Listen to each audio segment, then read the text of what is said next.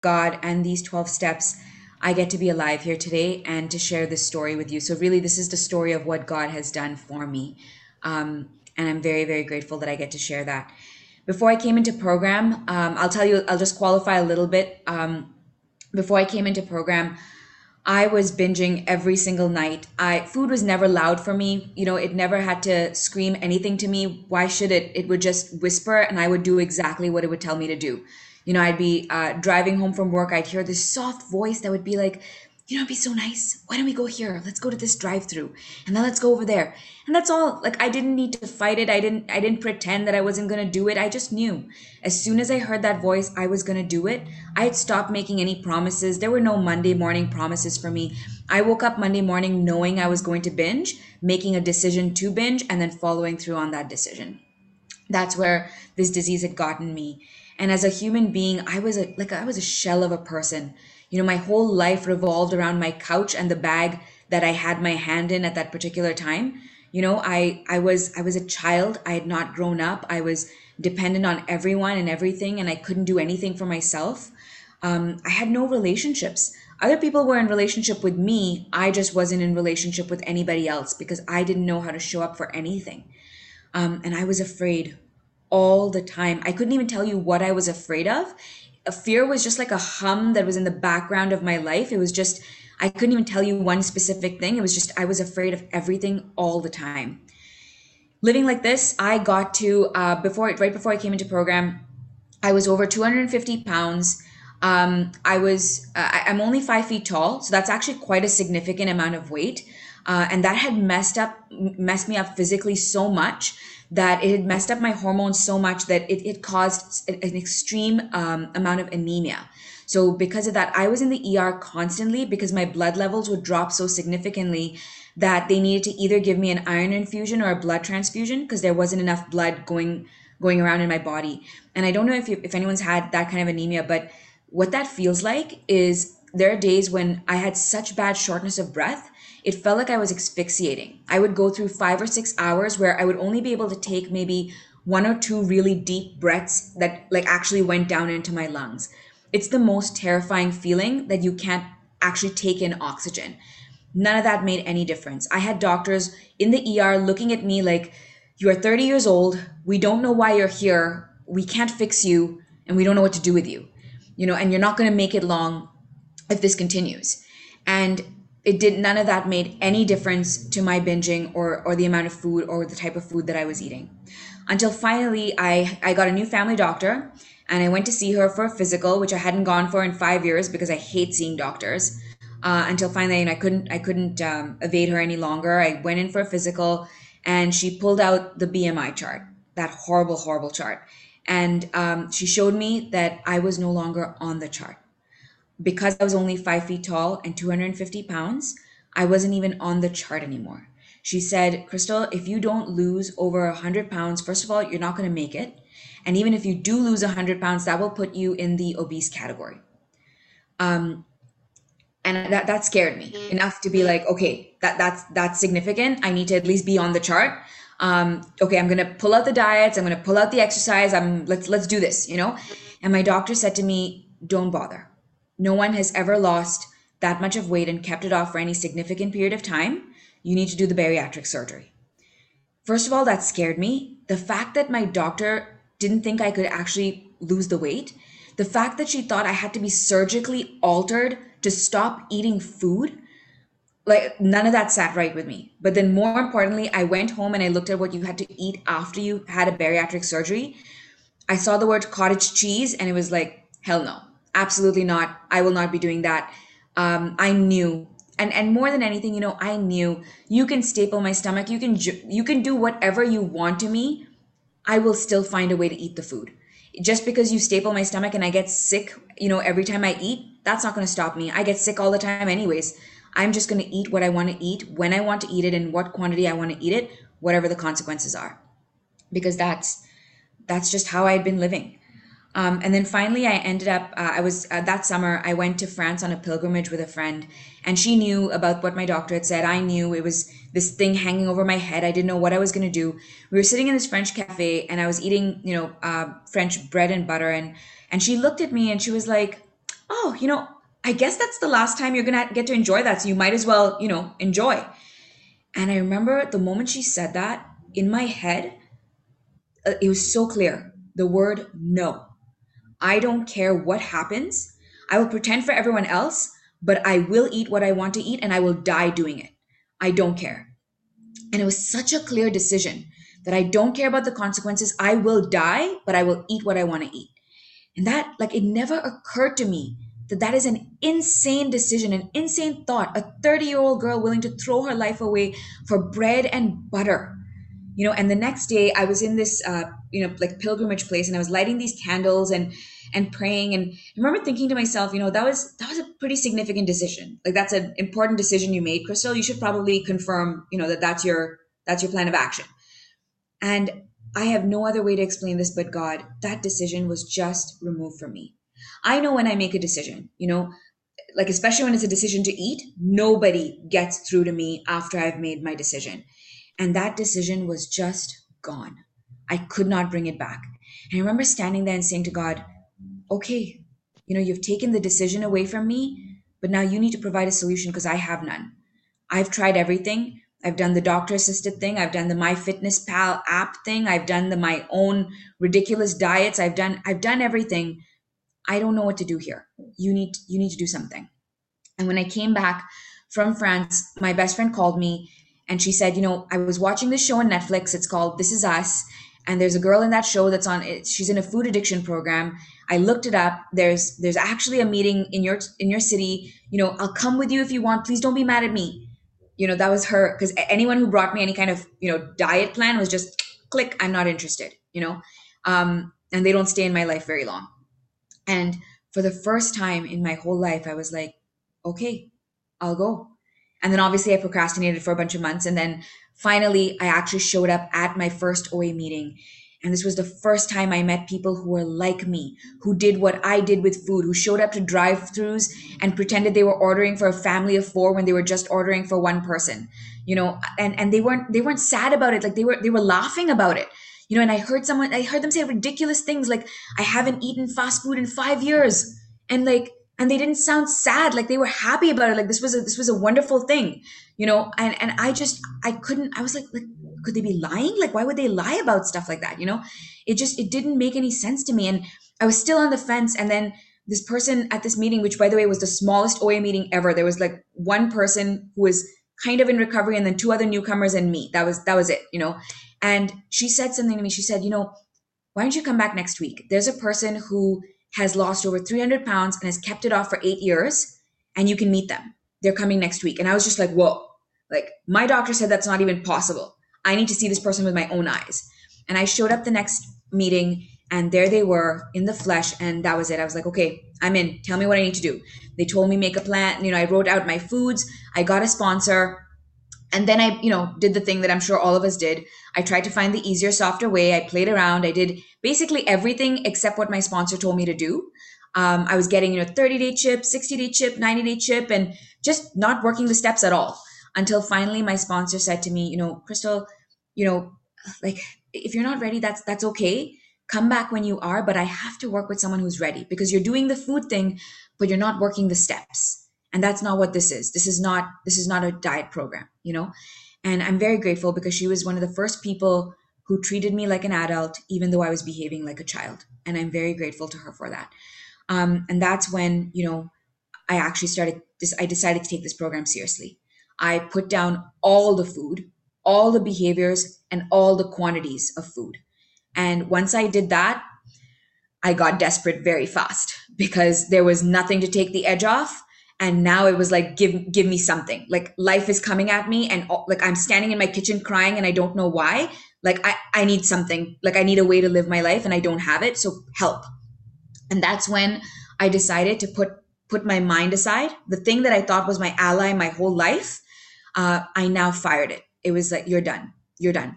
All those great ideas that you have got me to here. I'm 30 years and I'm old and I almost killed myself. You're done. I'm now willing to do whatever my sponsor tells me to do, how she tells me to do it, when she tells me to do it. no thinking, that's stupid. She probably wants me to do this. I can probably do it this way. Or, she's told me 3 things to do. It's probably this one's the most important one. I'll do that one. No, whatever she told me to do, I just got it done. The only question I got to ask myself was, are her instructions clear? If her instructions were clear, my motto was, Crystal, get it the F done. Nobody asked you if you liked it. Nobody asked you if you had a better idea. Just get it done. And that's what I did. And after that, after doing that, that's when I really started to work the steps. And then at one point I lost my first sponsor because she wasn't able to sponsor anymore. And I started working with a new sponsor who was a big book sponsor who was from a Vision for You. And she got me to start listening to the Vision for You meetings, and she started working the steps with me using the big book. And that changed my life. That was when just miracles started happening. And today I'm 3 years recovered, 3 years of abstinence and recovered from the disease of compulsive overeating. I am unrecognizable inside and out. Physically, I've lost over 100 pounds. Truthfully, I actually don't know how much weight I've lost. My sponsor tells me she thinks I've lost over 100 pounds because she's seen me before. I don't ever step on a weighing scale. I honestly don't care. I don't care what the number is on the scale. So I've never stepped on one. What I do know is my dad doesn't recognize me. So I'll be at, till today, 3 years in, I'll be at church and I'll be like, Dad. And he'll just kind of look at me with this blank stare. And afterwards he'll be like, I'm so sorry. You've just changed so much. I didn't realize it was you, Actually, my favorite story was, is coming back from the US to Canada and having to explain to border security who's the girl on my passport. That's actually not a very fun, aspect of recovery. Luckily, even border security was like, what did you do? Tell me what you did, So I'm not recognizable on the outside, but even more so on the inside. Like I'm a totally different person on the inside. I don't even know who that girl was 3 years ago, And the other thing physically is that not just my weight has changed, but the obsession with food is gone. It's gone. I don't wake up a single day thinking, oh, I so wish that I could, I could eat that, or like, oh man, I guess I can't eat that today. It's good riddance. Like, you took 30 years of my life. I'm not giving you 1 second more. I don't grieve that food at all. Before, when I would go out to restaurants, my friends would put, it was funny. I had to look away or walk away whenever they were eating something that I couldn't eat. And I remember about 2 years into recovery or something, I went out to a restaurant with my friends and they started to put menus up around me, hold them up around me. And I'm like, what are you doing? Why are you making a wall of menus around me? And they're like, well, because our desserts are coming and you want to look at the dessert, right? And I remember at that moment, I was like, oh my gosh, I don't care. Put the menus down, eat your ice cream. I don't care. I don't want it. I love my abstinent food and I don't want any of that anymore. So that freedom, I'm so grateful for. And the other aspect of my recovery has been spiritual. I have now been connected to a God who loves me. I have a relationship with him that is real. It is personal. It's every day, every moment of every day he's with me. He doesn't hold up impossible bars. He doesn't test me. He doesn't take things away from me that I love. He doesn't force me to do things I don't want to do. He's not waiting for me to fail. He's with me every single day, and he just helps me all the time. He loves me all the time. Not only that, but I remember every time he teaches me every single day, and every time he teaches me something, I'm like, I'm going to forget this tomorrow, right? Or by evening, basically, I'm going to forget this. And what he says to me is, I know. And I'm going to remind you over and over because I love doing it. I love reminding you how much I love you and what I'm doing for you. That is the God that I have. But today I'm here to talk about my emotional recovery, because in this program, I grew up. In this program, I did my laundry for the first time. I used my dishwasher for the first time. I learned how to cook and freeze food for the first time. I learned everything, do my taxes, pay my debts. I didn't do any of these things before recovery. And literally, I'm not even joking. My sponsor was on the phone with me telling me how to use my dishwasher for the first time.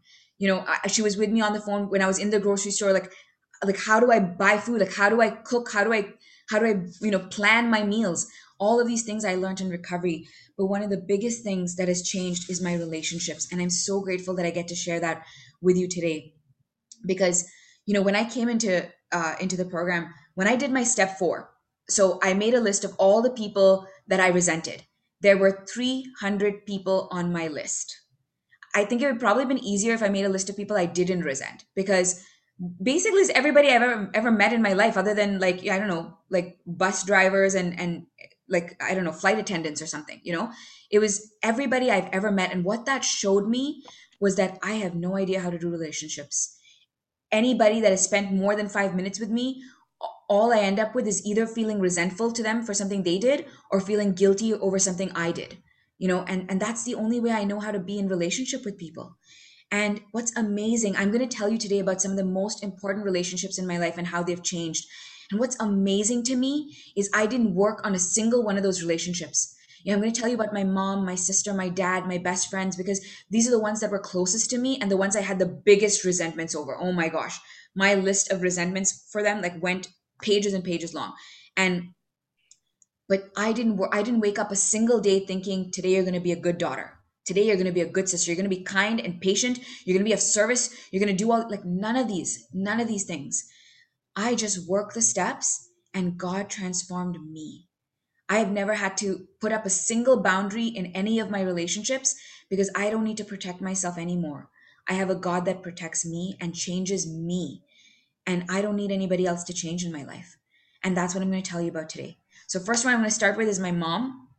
So growing up, me and my mom were like water and oil. Like, we just didn't speak the same language, totally different people. I hate to say this, but like, I hated her. You know, I thought like she never protected me. She was never there for me. She had betrayed me. I was so sure that if she had her choice, she would want my eldest cousin to be her real daughter. I was like this disappointment of a daughter to her. She never talked to me. Like, I would be like, Mom, like, talk to me. And like, while I'm talking to her, she'd be on Facebook. And I'd just be like, why can't you just have a 5-minute conversation with me? You know, why can't you listen to me? Why can't you be that mom that, like, we have this like mother-daughter relationship that we can talk things out and you can give me advice and, you know, and I can learn from you. And she criticized nothing I did was ever good enough for her, ever.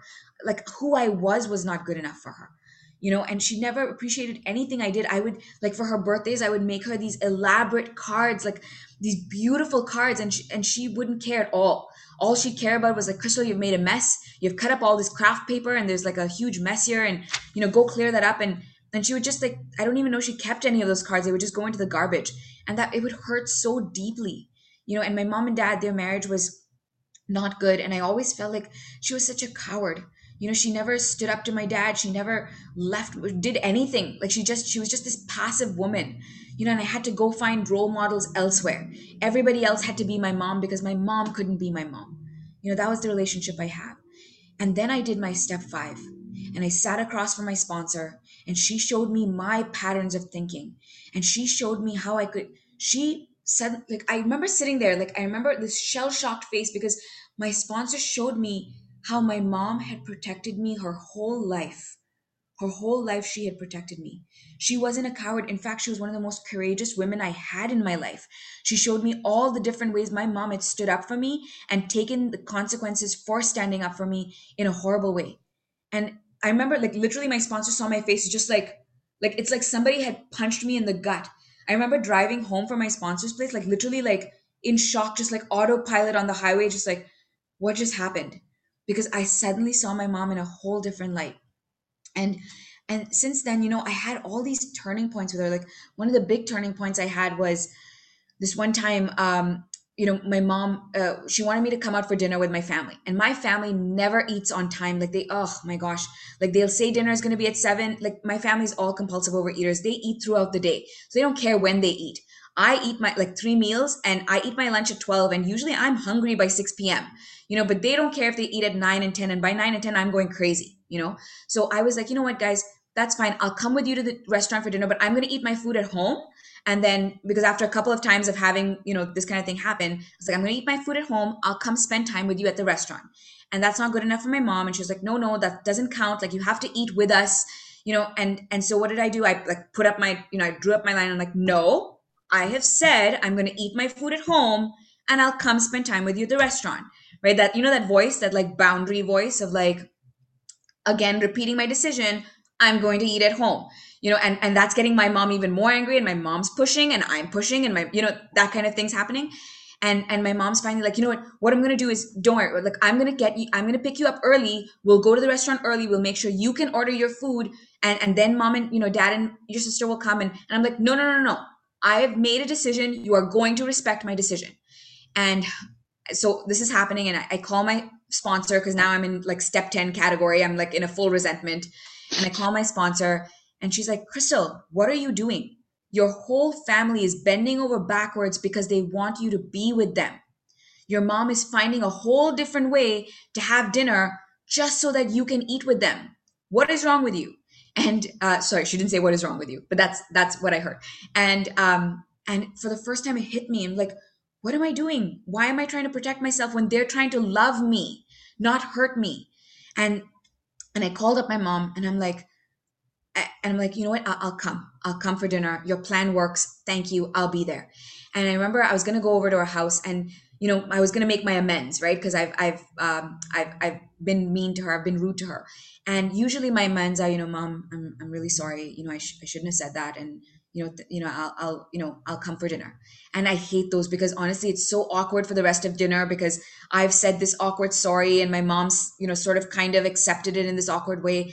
And instead, I didn't make that amends. Instead, I ran up to her when I got to her house. I gave her the biggest hug and I said, Mom, thank you so much for finding a way for me to have dinner with you. I love eating with you guys. I can never do it. And I can't believe you actually did all this just so that I could eat with you. Thank you. And that just diffused all the tension and we had a wonderful dinner. That was a turning point for me because I realized for the first time, I don't need to protect myself from my mom. She loves me.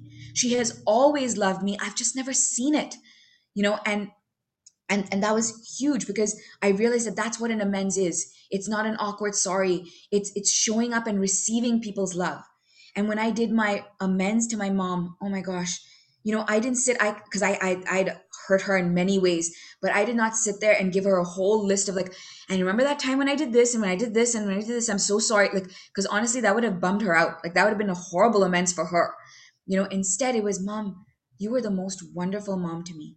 I'm so sorry. I didn't recognize it. I had like the most courageous, wonderful woman in my life. And I kept looking for that elsewhere. I'm so sorry, And what was amazing was my mom said to me, she was like, oh, I never saw anything like that.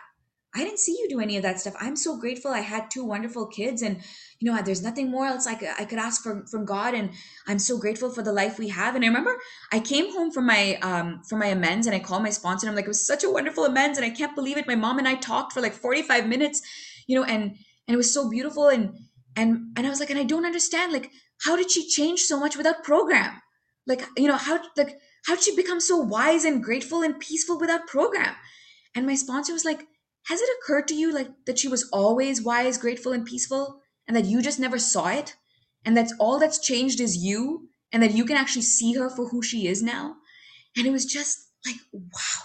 It was like, like God never ceases to amaze me, And today my mom will call me and like, I couldn't get her to talk to me for 5 minutes. Like now she'll be chatting with me for 45 minutes on the phone until I'm like, Mama, like I should probably go now, and I can't believe it. That we have this mother-daughter relationship today. I can't believe it. Like I will give her, she waits. She doesn't even care about the gift I get her for her birthday. She just wants the card.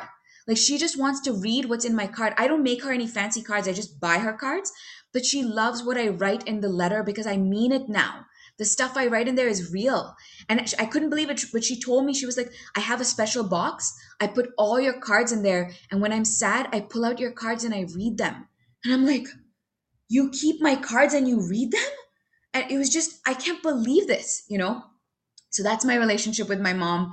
I can't wait to see, what's going to happen tomorrow. Cause I can't imagine how this relationship could get any better, but I know it will because God's involved and it always happens, With my sister, oh my gosh, like my little sister's job was to protect me. I had to be her number one priority.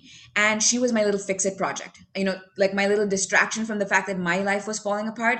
I would like fix my sister, and we would yell and scream and, oh, it was horrible. And then I got into recovery and then I did the thing, it was like, First of all, my sister is a compulsive overeater and she's overweight. She eats the way I used to eat and I could not stand to be around her. I hate to say this because I feel horrible saying this, but she disgusted me. Like if I had to watch her eat food, it was like, I can't be around you. I can't eat you. Watch like you're having an orgasm because that's how I used to eat. And I can't be around that, you know? And I would just create all these barriers. I'd like stop talking to her. And, or when she talked to me, I'd use that like program voice with her, you know, where it's like that self-righteous, judgmental, you know, like, well, you know, I tried to get you to come to a meeting, but you know, if you're not going to come to a meeting, then, you know, you've made your bed. So good for you.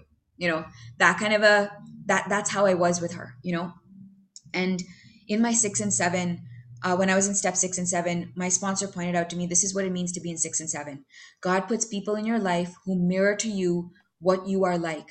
First of all, so that you can, it becomes objectionable and you never want to be like that again. And you become actually willing for God to remove your defects of character. But second of all, so that you can finally, by accepting them, by loving them, by having compassion for them, I will eventually have compassion for myself. And I remember I couldn't believe it because I was saying to my sponsor, I'm like, I don't know what to do. She wants to be around me and I can't stand to be around her. And my sponsor is like, you know, don't be fake. Don't try and do something that's not you. Just keep working the steps. Keep doing the resentment inventories. Keep doing the fear inventories. Keep asking God to remove this. And I promise you, one day it will be removed. One day this anger and this resentment you have towards her will turn into compassion. And one day when you've had compassion for her, it will turn into compassion for you, for who you used to be in this disease. And that has happened today.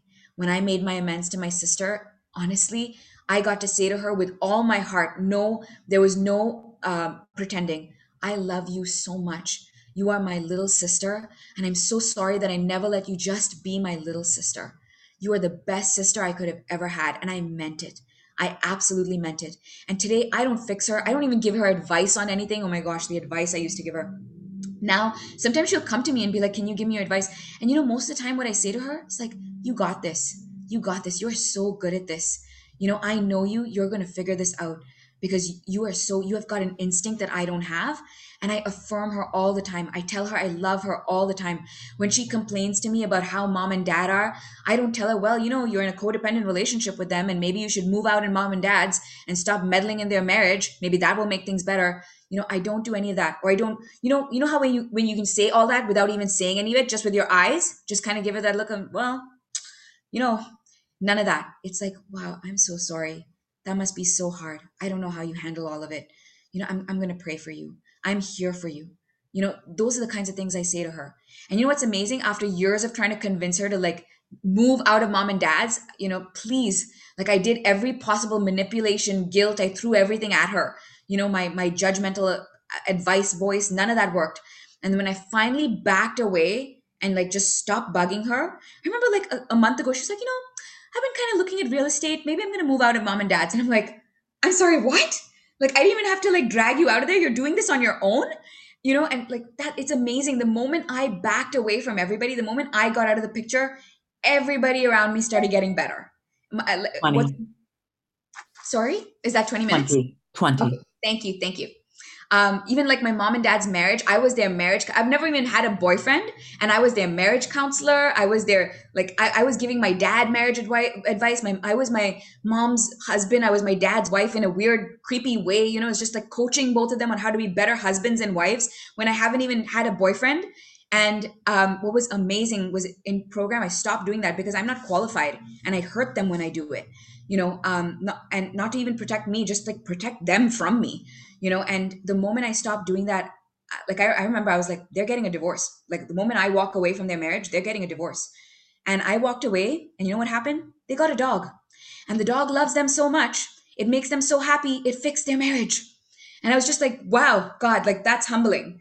You know, when you walk away and their marriage gets better because they got a dog, that's humbling, you know? And my relationship with my dad, oh my gosh, my dad, he was never the man I wanted him to be, never, ever. And he was crude. He never said the right thing. He was never the dad I could go to for advice or any kind of emotional, you know, anything. He criticized everything. He would walk into my apartment and my apartment would be spotless. And he'd be like, is that a scratch on your microwave? Have you cleaned your microwave? Have you like, it's like, oh, dad, everything is wrong. Like nothing can ever be right for him, you know, and we would scream at each other, and I would storm out of the house, and, you know, just, I would belittle him. He couldn't get a sentence out without me interrupting him. Everything he did was wrong, you know? And I remember when I had to do my amends to him, I wrote out my amends and I read it to my sponsor, and she's like, you know, Crystal, like the words are right, but like something's wrong. Like something's just not right. And I was like, okay, I mean, I've already told my dad I'm meeting him on Saturday. It's Thursday. Like, what do you want me to do? You know? And she was like, okay, go to God, ask God what it is. And so I go to God that night and I call my sponsor on Friday. I'm like, okay, I think I figured it out. What's coming to me when I go to God is that I'm still resentful towards my dad. Like the words are fine, but the spirit of what I'm saying is I'm going to clean up my side, but you know what you did. You know, you disappointed me, but I'm going to clean up my side because I need to do that for my program. For the program, you know, and that's not the spirit in which I can make an amends, you know. And my sponsor is like, okay, you need to go to God and you need to ask God to not to give you the right words for your amends. You need to ask God to help you see your dad differently, you know. And I'm like, what am I supposed to do? My amends is tomorrow. I have 24 hours, and like God is supposed to change how I see my dad after 35 years. And I know what to tell you, like God's really fast when he needs to be. Like, the next morning, I called my sponsor in tears. I'm like, I get it now. I know what I did. I realized that my dad, you know, he gave me everything he had to give. There were things he didn't have to give. Like he just didn't know how to do those things. But what he had to give, he gave it all to me.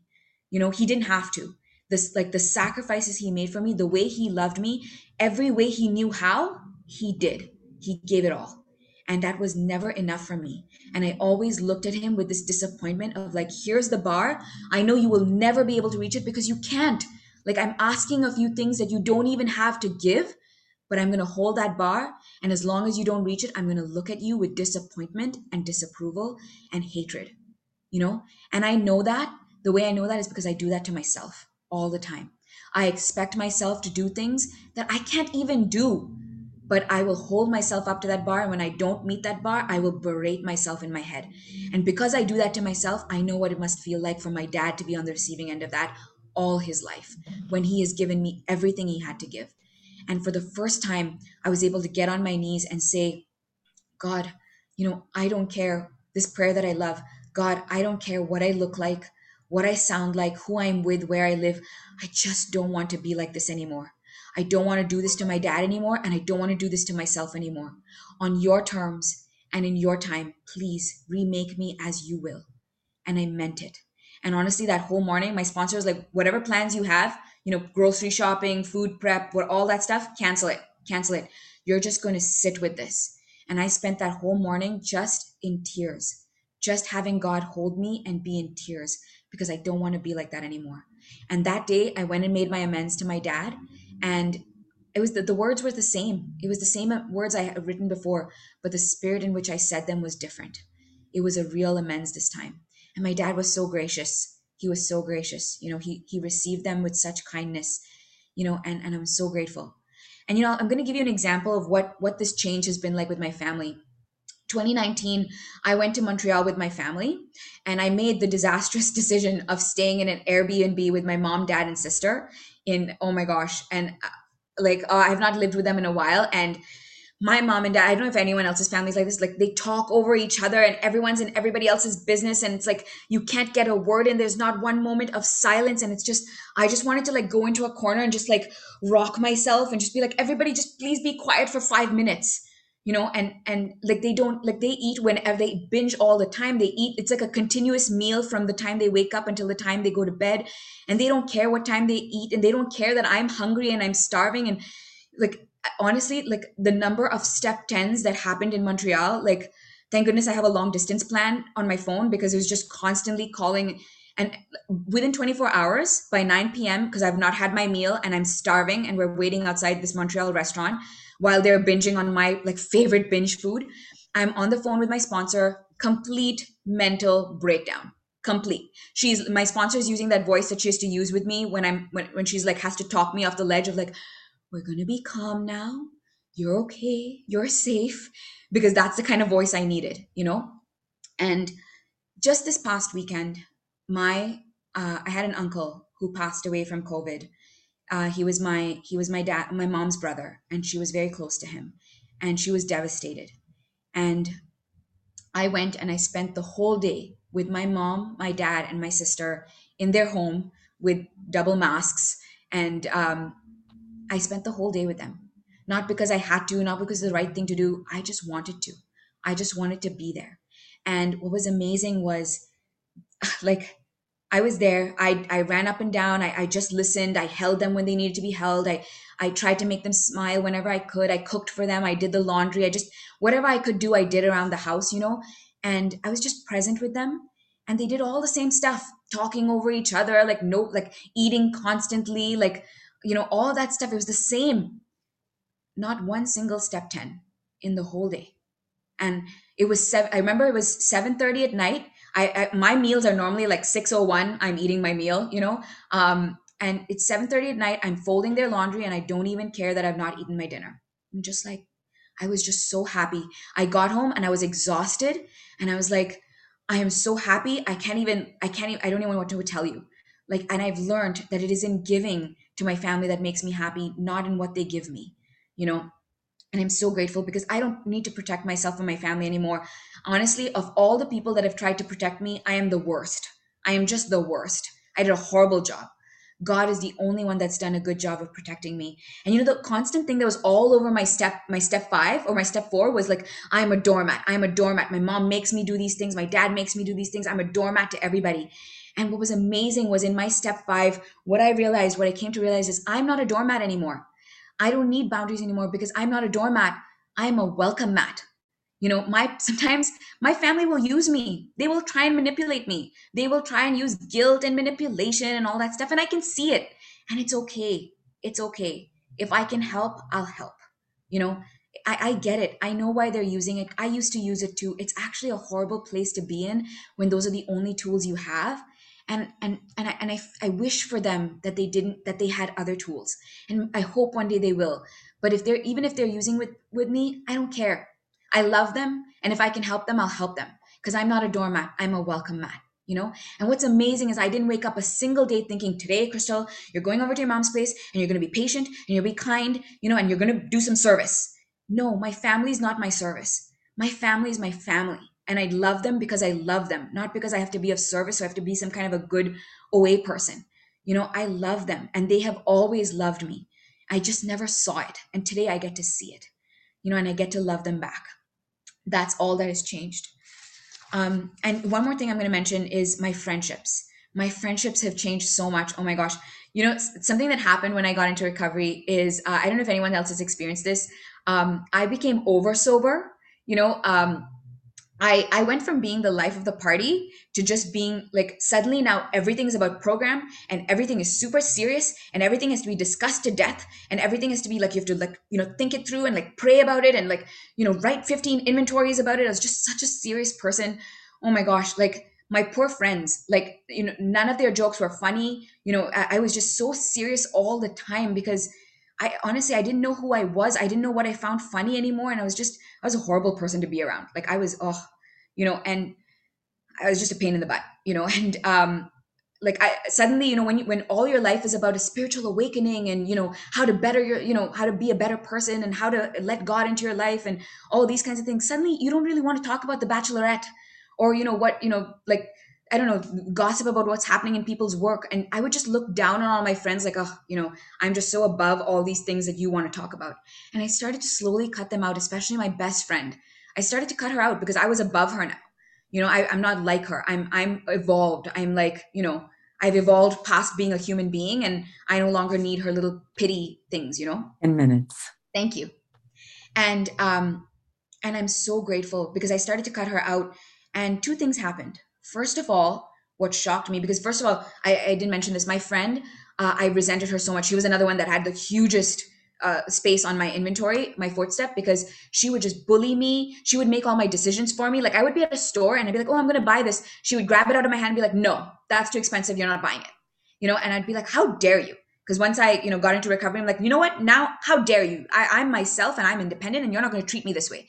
And I started to cut her out, and two things happened. First of all, she actually didn't react much when I cut her out.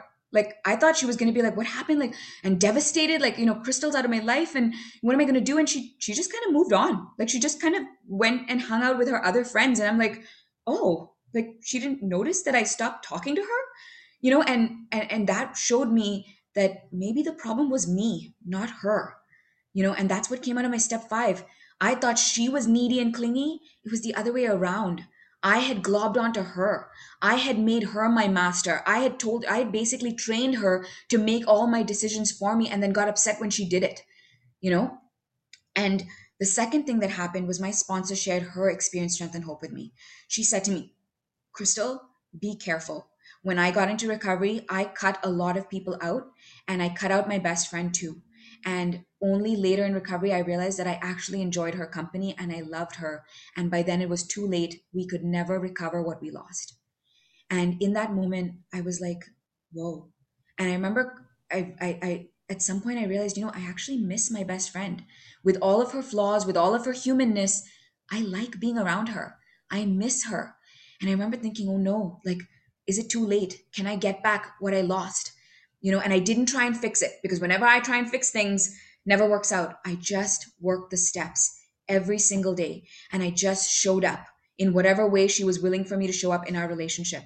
And today we're closer than ever because we have a real adult relationship. And, you know, when I made my amends to her, it was so beautiful. Like she said this to me, she was like, Crystal, you know, when you lost the weight, it was hard to be around you. It was because like you changed so much, your personality changed so much. You were a different person. You didn't want to hang out with me anymore. You didn't want to go, she was a foodie and we would go, you know, eat at restaurants and you didn't want to do that anymore. You didn't want to laugh anymore. You didn't want to do any of the things we used to do. And it was really hard for me, but you know what? I loved you and I wanted you to be healthy. If I had to choose between a happy Crystal who was killing herself and a really unhappy, struggling Crystal who was at least healthy, I'll take the healthy Crystal because I love you. You know, that was the best friend that I had that I was willing to throw away. And I'm so glad I didn't. And I remember saying to her, I was like, you know, my amends to her was, thank you for not like walking away. If it was me, I probably would have walked away. Thank you for not walking away from me. And she said to me, Crystal, that was never a consideration. I never considered walking away from you. That's the kind of best friend I had. And I couldn't even see it, you know? And today I'm venturing, I've never dated anyone, you know, and today for the first time, I'm venturing into the world of dating. I'm dating someone for the first time. It's been, you know, I'm 3 years in recovery. Trust me, when they tell you don't date someone in your first year, they're not kidding around. They're not kidding around. Like it really, don't do it. It's really not worth it. The amount of fear that I face, the amount of, you know, it's frightening. It's really frightening. And dating brings up all my character defects. Every single old idea of God that I have keeps slapping me in the face every day. But I'm so grateful because everything I've learned with my mom, my dad, my sister, my best friends, I get to bring in this dating relationship. Most important, I get to bring God into this dating relationship. The person that this man is dating right now is not the girl I was 3 years ago. And I don't even think he would even go on a single date with that girl 3 years ago. Or even if he went on one date, he'd have been out, you know? And I'm so grateful that I get to be with a good man today, even in this dating relationship. I don't know anything about dating. I'm learning right now. It's all new to me, but I'm very grateful to be learning. And what all I'm going to end with saying is, you know, life in program is not about living in a bubble. I'm not getting this. God's not giving me this recovery so I can put a bubble wrap around me and just sit in my little condo and be really safe. What God wants for me is to live life to the full, the highest of the highs, the lowest of the lows, the heartbreaks, and then the crazy ecstasy, all of it. You know, I'm meant to live life fully because my life, you know, God keeps making my life bigger and bigger. I don't believe that God doesn't give me, you know, more than I can handle. On a daily basis, God gives me way more than I can handle. But God never gives me more than I can surrender to him. God never gives me more than we can handle together. Because yes, my life gets very big, but God keeps getting bigger and bigger with it. God's always been really big. It's just, I never saw him that way, you know? So I keep realizing how much bigger God really is. Just as my life keeps getting bigger and bigger. And every time I'm faced with really frightening situations in relationships, because I'm faced with those every day, things scare me in relationships every single day. And something a fellow told me always sticks with me. Crystal, yes, it's hard, but life is worth it. It is worth it, every minute of it. You know, so live life to the full. And I intend to do exactly that because if because of this program, I get to be alive today. There's no other reason that I should be sitting here today except for the grace of God. I'm going to live this life to the best of my ability. In every single relationship, I'm going to show up because I can and because God has given me the ability and the gift to do so. Thank you so much for letting me share. And I hope that something I've said is helpful to somebody I pass. Thank you.